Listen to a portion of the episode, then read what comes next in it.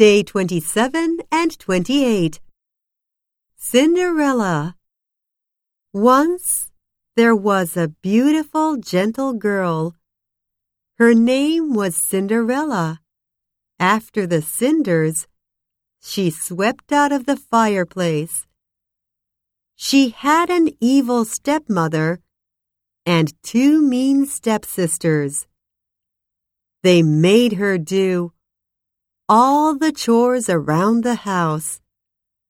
One day, the king threw a huge ball to find a wife for his son, the prince.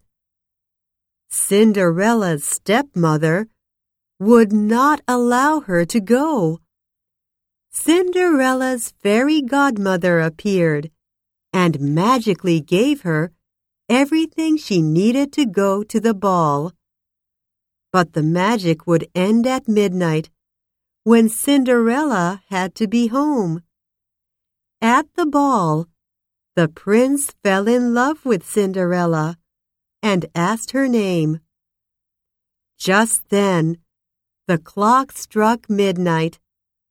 She ran away before the magic disappeared. In such a hurry, she lost one of her glass slippers on her way home. The prince went to every home in the kingdom to find his true love. He had every young girl try on the slipper to see if it would fit.